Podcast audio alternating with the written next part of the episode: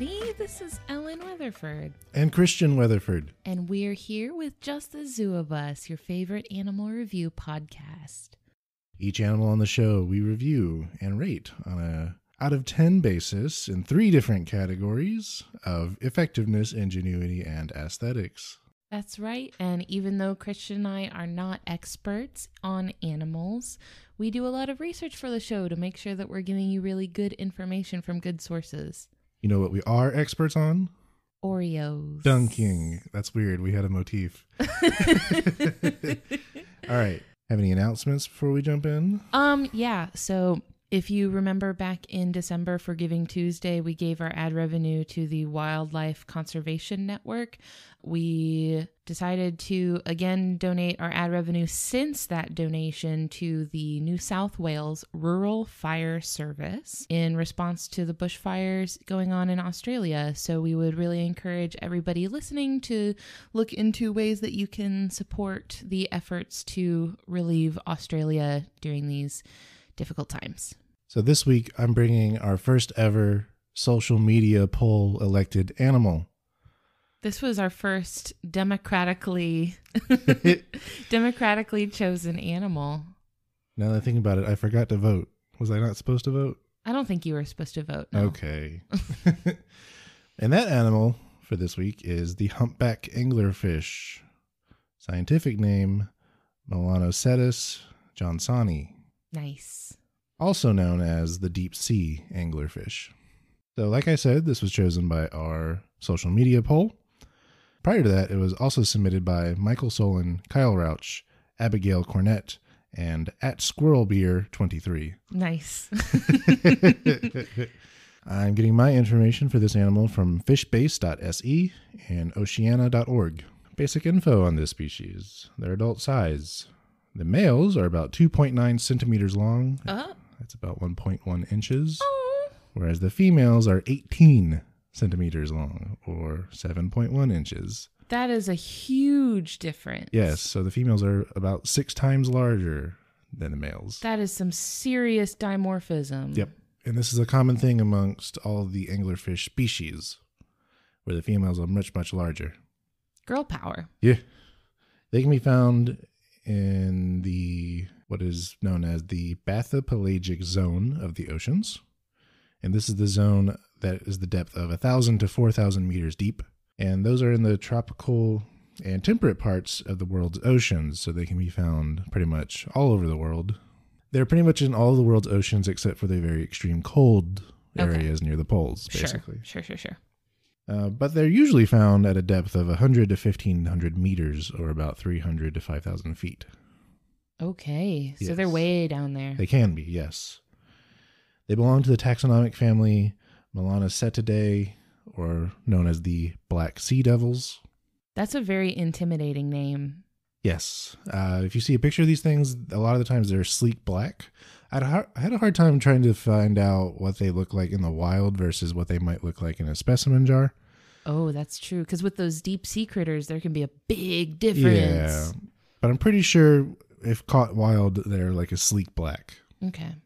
I feel like Black Sea Devil sounds like something that you would hear in a pirate movie where like some old haggard sea devil like old, this old haggard sea pirate is like telling a story about we once came across the black sea devil like doesn't that sound like something legendary and mythical Sure, but I'm going to need a smaller boat because these are little. Even, you know, the females that are much larger, they're, st- you're still only talking about like a foot and a half there. that's true i guess they're not going to be taking down your ship anytime soon Speaking of taxonomic family, other evolutionary relatives are pretty much all anglerfish that belong to the Lophiiformes order. So I think a lot of our submissions were just the anglerfish in general. yep The word anglerfish refers to an entire order. So this one is a specific species. Other members of their family include the Murray's abyssal anglerfishes. abyssal anglerfish Yes. it Sounds like something right out of RuneScape. I love the word abyssal. yeah. It's so dramatic. It is. And something I like to talk about that I hopefully will keep doing with my animals is the etymology Oh, of their names, I would like that. which I think I mispronounced that last time. I think I said entomology. I which think you is did, yeah. Something else. It's the study of like bugs Yeah. and insects and stuff, but it's okay. I'm sure people got what you meant. so, talking about its scientific name, this species, uh, Melanocetus, comes from Greek. The melos or melanos means black, and then ketos is a large sea creature, usually referring to a whale. Oh, like a cetacean. Right. And I'm also seeing the same root as melanin. Yes. johnsoni comes is just named after the last name of the first person that found it, whose last, whose last name was Johnson. Boring. yeah. Name it better. That's a that's a common one where um, part of the name is dedicated to the person that found it. Yeah, and it's a letdown every single time. Sure, sure, sure. so I'm going to jump right in. Our first category is effectiveness. These are biological and anatomical adaptations to make it do well in its environment or the things it tries to do. Good body stuff. Yeah. I'm going to give the humpback anglerfish an 8 out of 10 That's pretty good.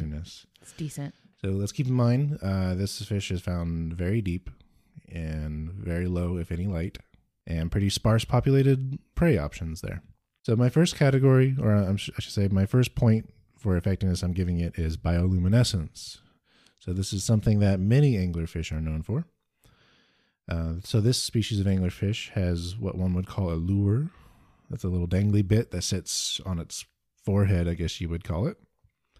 And that's also known as an esca or illicium. Oh, Yeah. I didn't know there were cool words for it. Yeah.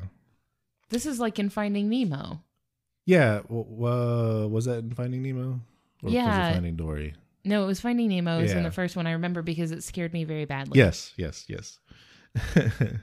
so that little lure has bacteria inside it, and um, it reacts with the body of the fish to produce light. Oh, it's caused by a bacteria Yeah. in there? Mhm. Interesting. Does that bacteria grow there naturally or does the fish put it there? You know, there's been a couple thoughts on how it gets there. Um, one thought is that the young get it from their parents in some way, because they've noticed among different species of anglerfish that species of bacteria is different. Oh, Yeah, so there's there's some thought around how they get it, they're like cultivating their own special brand of glowy bits. something like that. and a lot of times they've noticed that the bacteria, when taken out of the fish on their own, cannot produce light. So it has to be uh, interacting with the fish itself to do it. Whoa. Yeah. That's very complicated. Yeah. yeah. So I'll talk more about what it uses this for later in my ingenuity area. Sure. Um, but just a note only the females of this species have the lighted lure. Let's go, girls. my next point here is what I'm naming their big appetite. So, first, let's talk about what these guys look like. Uh, this particular anglerfish has a mouth that is very large and also looks like someone took it and rotated it upwards about 45 degrees. oh, it's like it's like angled upward. Yeah, and this is a common trait among anglerfish too. Is this this style of mouth? So it always kind of looks like they're looking up a little yeah, bit. uh, but yeah, this big big mouth, long pointy teeth, uh, which would imply they're trying to grab slippery prey like other fish. Sure. And their jaw and stomach can extend, and it allows them to eat things that are bigger than they are. Ex- extend? Yes. Like within, Like still inside the fish. Yes. Okay. Yeah. You know, you never know with those deep sea critters. Some of them just like expand their entire gut content like out of their body or do some weird stuff. So- So, So it comes from the scarcity of food in this area. So it, it wants to increase its chances of being able to actually eat something that it finds. oh yeah, Yeah. because you never know. Like you got to take what you can get. Right? It might be another Mhm. six months before you come across some other living creature. Right, right. So yeah, a lot of times they'll they'll be found with something in its stomach that is bigger than they are. Oh my gosh. and my final point for effectiveness is reproduction. So the males have special senses that allow them to find the females. It's thought to be pheromone based sure. because again, uh, because of how sparse this species is at this depth, pretty much the male's main objective is to find females. That's it. He's a carrier for genetic data. Um, and, and also, there's no light where they live, right? Right. In the deeper part of that area, there's no light. So they can't exactly seek each other out. In some species of anglerfish, the males will have big eyes, and then others they have anatomy that would suggest they're they're relying on smell.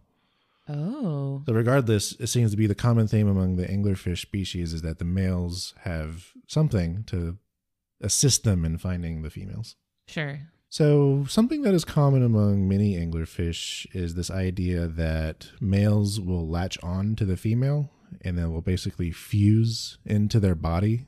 And pretty much all they're there for is to. Hmm. Is to what, Christian? Trying to think how to word this for our rating. Deposit genetic information. Yeah, they're basically just there to do that. and that's it. Because then they're getting nutrients from their hosts. Um, this is kind of known as a parasitic type relationship. In this species, that is not the case. Oh. Yeah. They've gone to couples therapy and they've learned better healthy So- relationship Well, oddly, strategies. oddly enough, they'll still latch on, but they're doing an external fertilization of, of eggs. okay. And then when they're done with that, they, they release and go on to find another. Oh, so that's actually pretty good, right? That's better. I think that's an improvement. I suppose. Other types of anglerfish where the male just latches on and dies.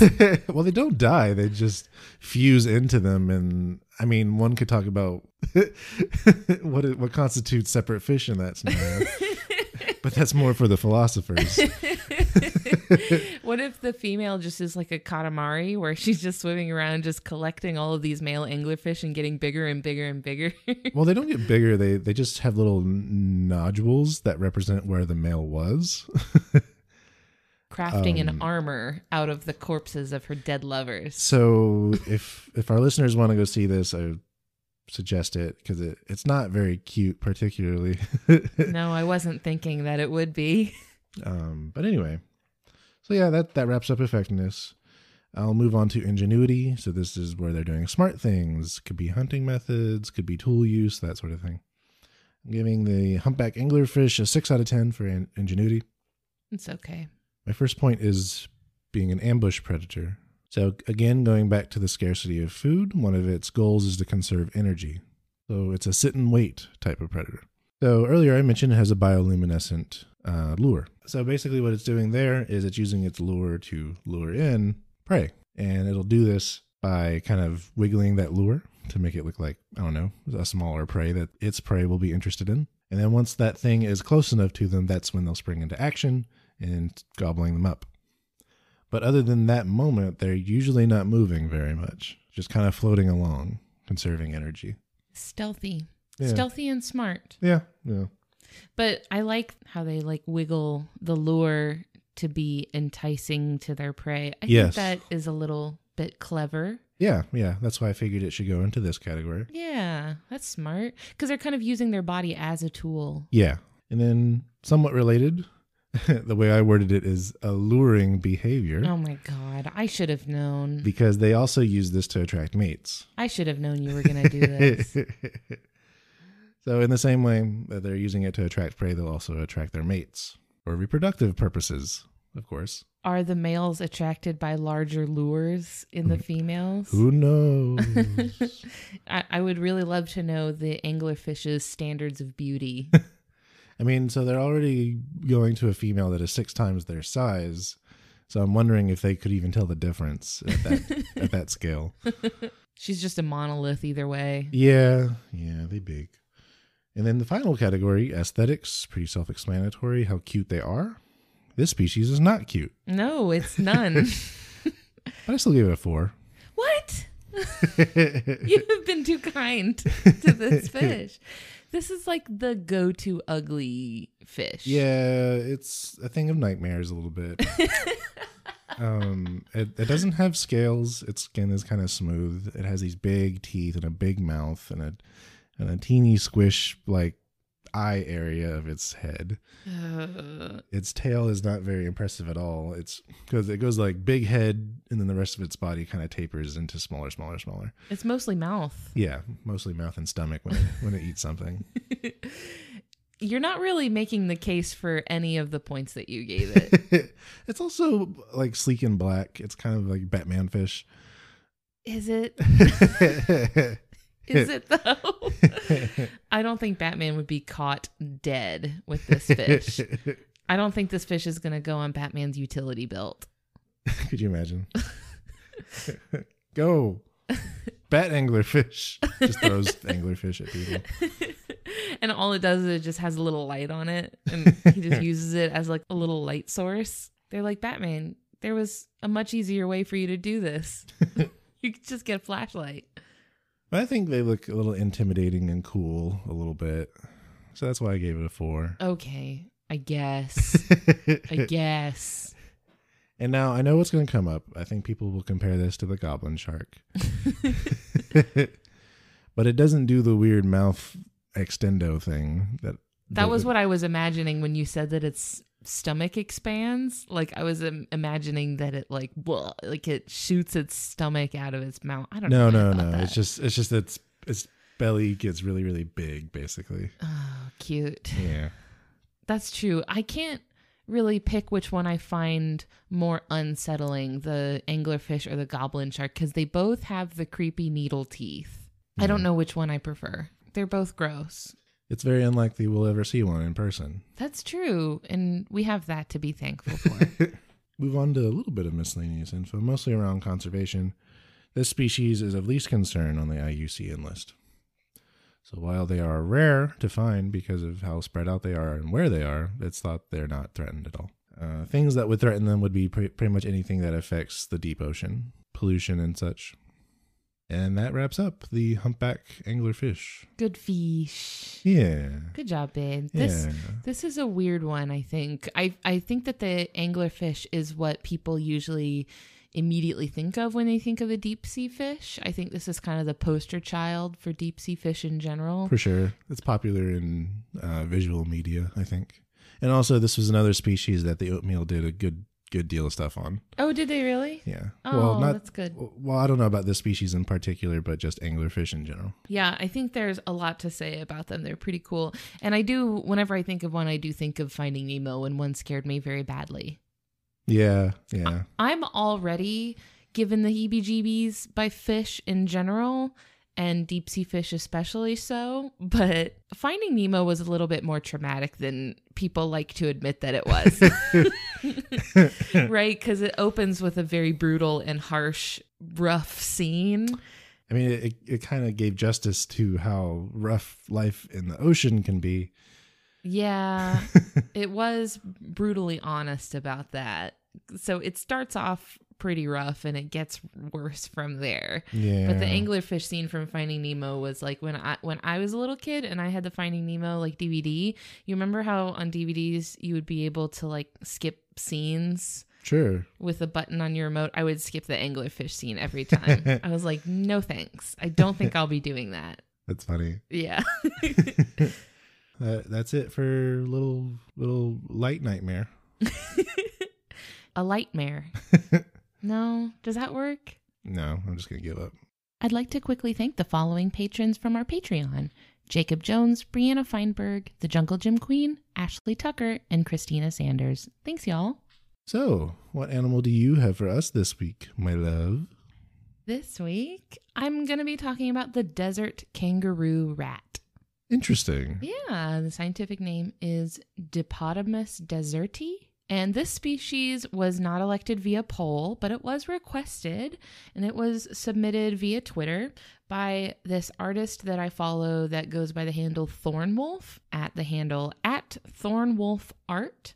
And you can find some really beautiful illustrations there of a lot of animals, but Thornwolf uses a kangaroo rat as the profile picture. Ooh. Yeah, so you can see a really cool drawing of a kangaroo rat. It's very beautiful. So thank you for submitting this animal. This was really cool. And I'm getting my information on the desert kangaroo rat from the University of Michigan's Animal Diversity Web, the United States National Park Service, and the Arizona Sonora Desert Museum.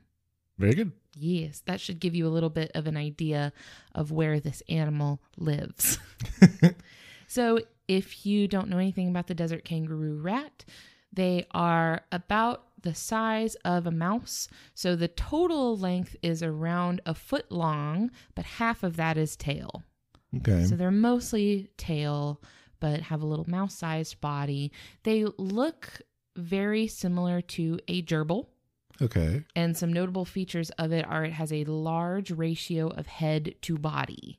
Like I feel like they have a really big head and then a little tiny little body.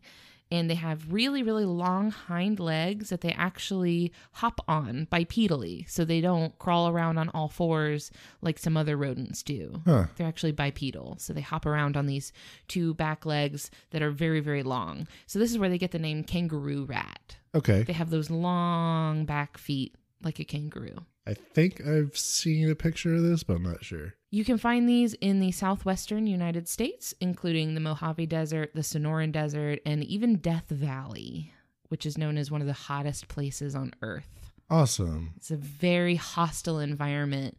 They are from the taxonomic family Heteromyidae, which is a rodent family made up of 60 species of kangaroo rats and pocket mice. Ooh. So, although their appearance is very similar to gerbils, they're actually more closely related to gophers. So, this is an example of convergent evolution with gerbils, where they're not actually very closely related, but they evolved some very similar features because they both evolved in desert conditions. So, gerbils are from the other side of the world. They're from northern Africa, the Middle East, and some parts of Asia. Hmm.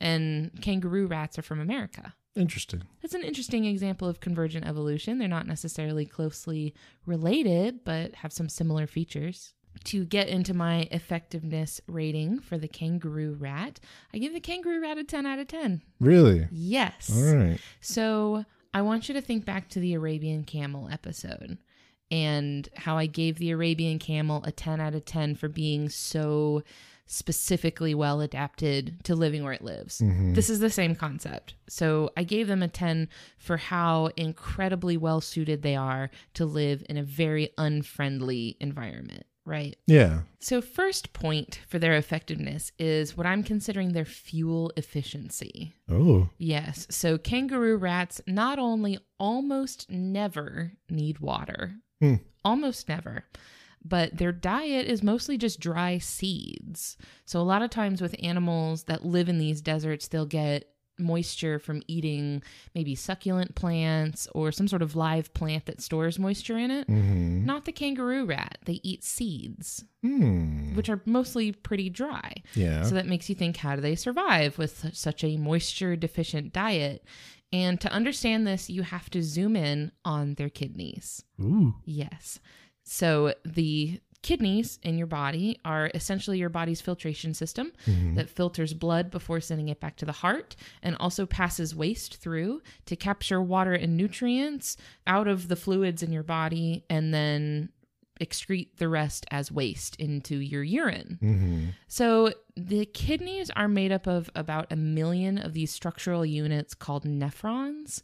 And then the nephrons are these really complicated systems of tubules. I'm not going to go too far into the structure of nephrons and kidneys, but what is important is one of these sections of tubules called the loop of Henle, Hmm. which is a really, really narrow U shaped tubule. And the purpose of this loop is to reabsorb water and salt from fluids in the body, which makes the urine more concentrated. Yeah. So the kangaroo rat has a really, really insanely long loop of Henle, way longer than in humans or other So this Animals. is so this structure is common among animals that have kidneys. Yeah, like Okay. we have it. Okay. Yeah. It's it's not exclusive to this species. It's just in this species it is much longer than it is in other species. Okay. And what this means is that fluids that pass through the kidneys have a lot more water squeezed out of it. So there's more opportunity for water and nutrients to be metabolized out of fluids that are passing mm-hmm. through the kidneys, which means that their urine gets extremely concentrated. It's like almost solid. Huh. Yeah. So what this is letting them do is they're metabolizing the nutrients from the seeds into water. And then they end up producing only a couple of drops of highly concentrated urine per day. Huh. Yeah. So they are just squeezing every tiny little bit of water they can get out of their diet. So I guess their body's just really, really good at recycling water Yes. to where it's it's not losing very much, so it doesn't need to take in very much. Yeah. So another thing that lets them conserve water in their body is that they have these really narrow nasal passages. And this traps water in the air that they're exhaling and lets them reabsorb it back into the body. Okay. So, since they do eat those dry seeds, they can stash the seeds that they eat in cheek pouches. Ooh. Yes. But unlike in other rodents like hamsters and squirrels, which just shove the food inside of their mouth and mm-hmm. store them inside the mouth, these cheek pouches are external. Whoa. Yeah. So this took like a long time for me to really understand how these cheek pouch- pouches work. So the openings of the pouches are kind of like flaps of skin over the sides of the mouth. Hmm. And the inside of the cheek pouches extend all the way to the back of the shoulders. That's insane. Yes. So since these are external and they're not actually inside of the mouth, the pouches are lined with fur, just like the rest of the skin on the body. Weird. It's very weird. Look up a picture of it. It's so weird. It's very creepy looking. These external cheek pouches let them carry around lots and lots of seeds without needing to make frequent trips back to their burrow to stash. huh. Yeah. This is actually a difference. Gerbils don't have cheek pouches, but kangaroo rats do. Interesting. Yeah. I gave them major effectiveness points, not just for survival from the elements, but also for having some pretty good predator evasion mechanics. So, uh, the first one being a big hop. so, they have those big, long hind legs. With those hind legs, they can jump up to nine feet or 2.75 meters in one jump. That's really far. it's so far. That's, you know, like I said, like nine times the length of their entire body. bye bye. Goodbye, boing. and they're very, very quick, and they use their long tail as a counterbalance to keep them balanced when they're jumping around so they're not like tumbling all over the place. sure. So, and their hind legs aren't just for mobility. So, you can find a video online of a desert kangaroo rat escaping the strike of a rattlesnake by quickly twisting its body around and kicking the snake right in the teeth. That's not where you want to kick it. Kicks him in the face, just punts the snake, and the snake drops the rat, and the rat scurries away. Bye. He says, Goodbye. I will not be eaten today. So the so now I'm seeing where the kangaroo moniker comes from. Yeah, they are not afraid to kick you square in the jaw and both literally and figuratively bounce. Huh. So, also when they're making aggressive displays at each other, they will stomp their feet on the ground and it makes a little like clunk, clunk, clunk sound. mad. yeah, they, they pout and stomp their feet on the ground. And it's cute to us, but to other kangaroo rats or even to potential predators. It's it's a more aggressive display. So it, sometimes it works. I saw a video that was Sir David Attenborough um, watching this kangaroo rat that was being harassed by a snake, and you see the little rat he's getting all mad, and he stomped his little feet. so the kangaroo rat also has these huge ears, and the ears are really, really sensitive, so it has really good hearing. And it can even hear owls approaching. And owls are known for being very silent flyers. Right. So that's my 10 out of 10. I figured they had it all, right? They have good survival, good predator evasion. They're just, they're pretty well suited to doing what they're doing. Yeah, for sure. This brings me to ingenuity for the desert kangaroo rat. I'm giving them an 8 out of 10. Pretty clever. So, kangaroo rats live in underground burrows that can have complex tunnel systems, Mm-hmm. but they do live by themselves. So, there's not any sort of like, I don't know, colony structure. Like, there's no socialization. It's just the one, the one kangaroo rat. Other than when a female has babies and the babies will live in her burrow with her, but other than that, it's just one. So when kangaroo rats have foraged extra seeds, they will stash the surplus in their underground burrow. And this actually, when the seeds are in storage underground, they're absorbing more moisture from the ground. This gives the kangaroo rat more water when they eat them. Hmm. Yeah. So I thought that was interesting. They're almost like cultivating their food to make it better for them. Yeah. It's pretty neat. I thought that was pretty clever. And they will sometimes use sand as a tool. They hide their seeds by Mhm. covering them up with sand. They will also kick sand over the entrances to their burrows to hide it from intruders. And when they encounter something unfamiliar, they kick sand at it. What's that? Shasha. so the, what they're kind of doing is they're testing it for a response. So they're trying to see if it's alive or not, and if it's something they need to be worried about. But yeah, they will just kick sand at it. so this is their version of poke it with a stick. Just- but they don't have a stick nearby, so just poke it with a bunch of sand. I consider that kind of a ranged attack almost because you just kick sand at it. And this actually can be a defensive technique, so it could intimidate or even just annoy predators enough to get them to leave. So in that video I was talking about with David Attenborough, where there's a kangaroo rat, the kangaroo rat escapes the snake by kicking sand at it, and the snake just gets annoyed and leaves. Snake's accuracy is lowered. Wild snake fled. it's like the snake is just like, oh gosh, I hate this, and it just turns and runs away. it's not worth it. So they also use the sand to keep their fur clean by rolling around in it, taking dust baths, which is adorable. It's really cute. kind of like the chinchilla. Yes, Okay. a lot like a chinchilla. And kangaroo rat moms will kick sand onto their babies to dry them off oh. after Oh. they're born. I thought it was a discipline thing. Y'all be quiet.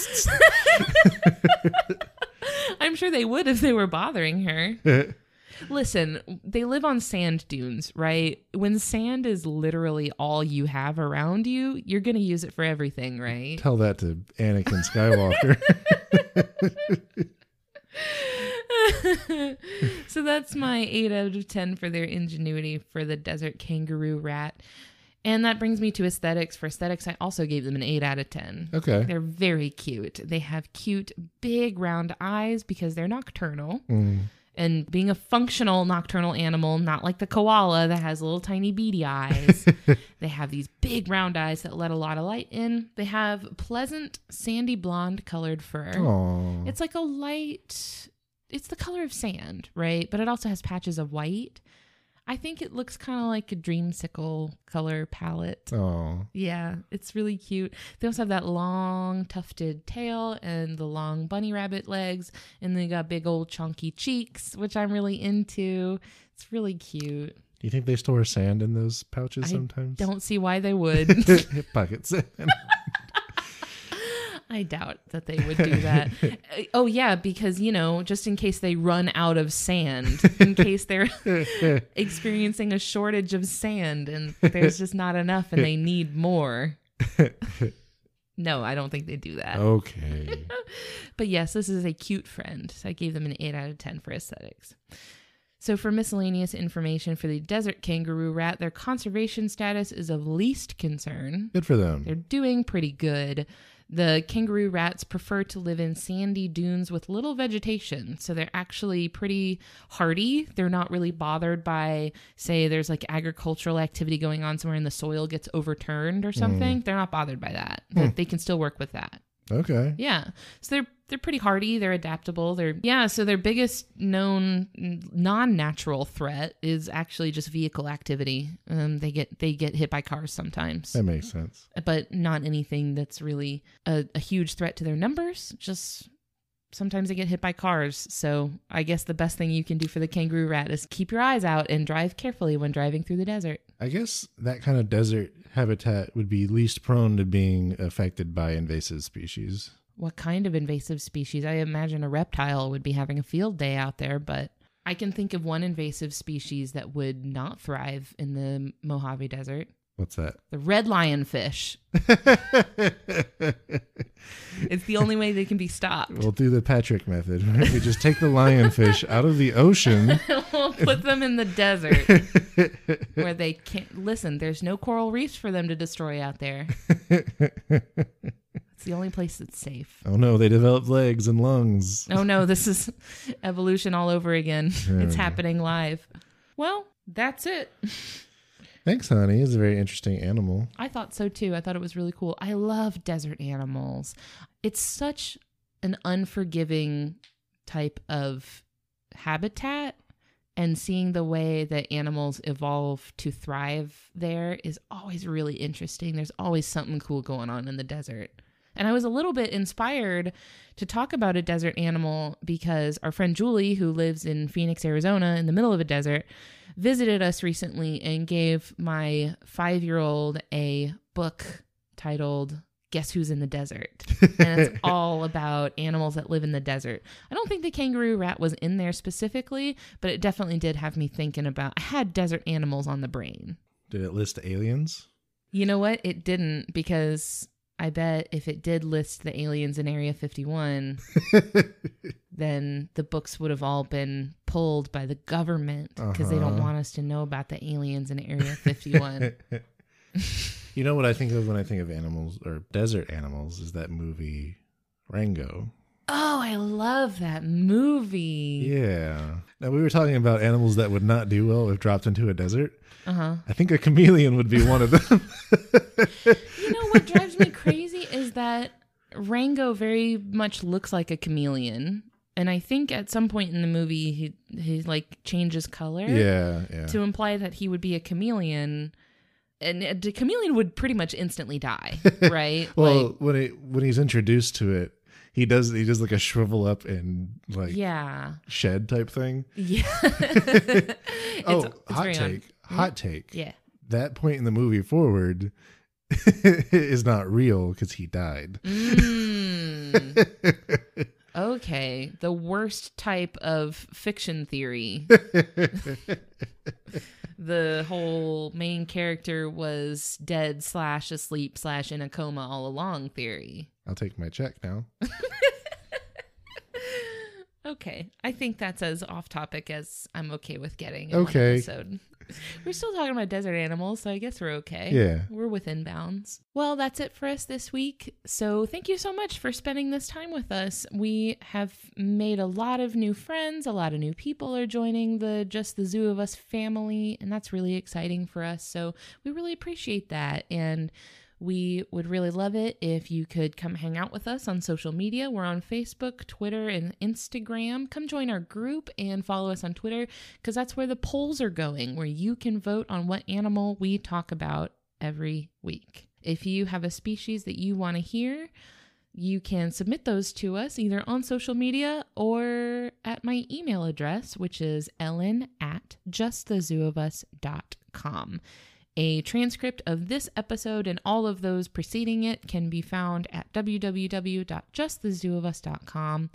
And to wrap up, we would like to thank Louie Zong for allowing us to use his song Adventuring from his album B Sides. Yes, thank you so much. And thank you to you all who've been listening. We love you.